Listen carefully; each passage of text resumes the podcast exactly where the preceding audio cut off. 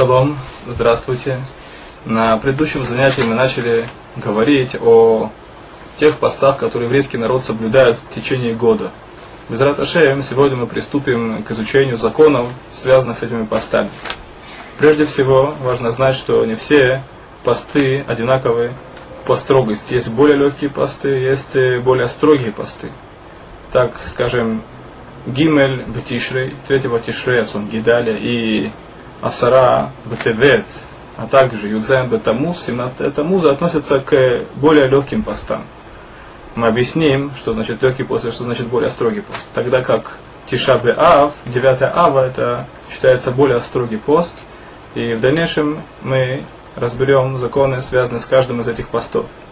Мы начнем с общих, с общих положений, потом перейдем к законам легких постов, и лишь затем начнем изучать законы Тишаб Ав, 9 Ава. Когда постановили соблюдать посты, и весь еврейский народ принял, это не распространялось на, все, на всех людей одинаково. То есть есть несколько категорий, которые не обязаны соблюдать пост.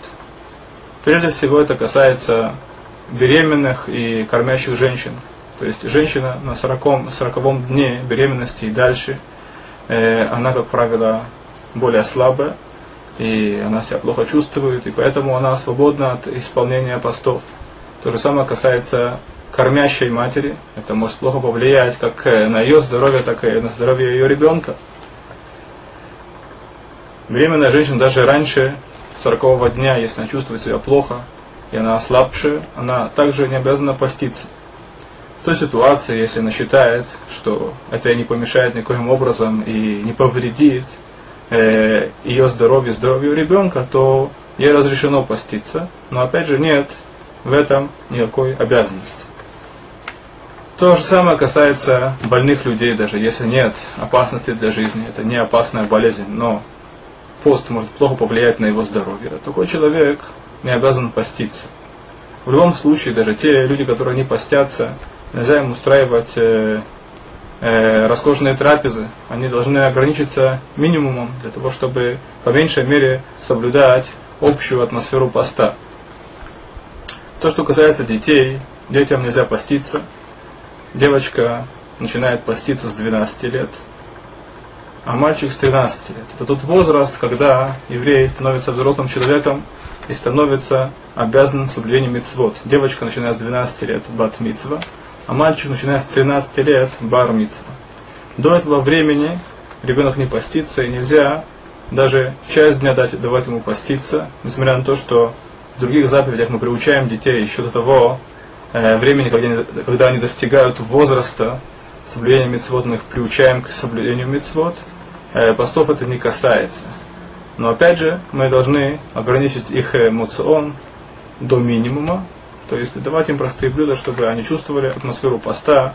И, и это также включается в заповедь хинух, воспитание детей. То, что касается более легких постов, не тишабаав, то в эти дни можно мыться, в эти дни можно одевать кожаную обувь.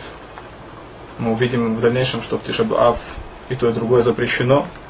Также разрешено э, умощаться маслами, разрешены супружеские отношения, то, что касается легких постов. Если пост выпадает в пятницу, то постятся до конца, то есть до самого наступления субботы, но это бывает крайне редко.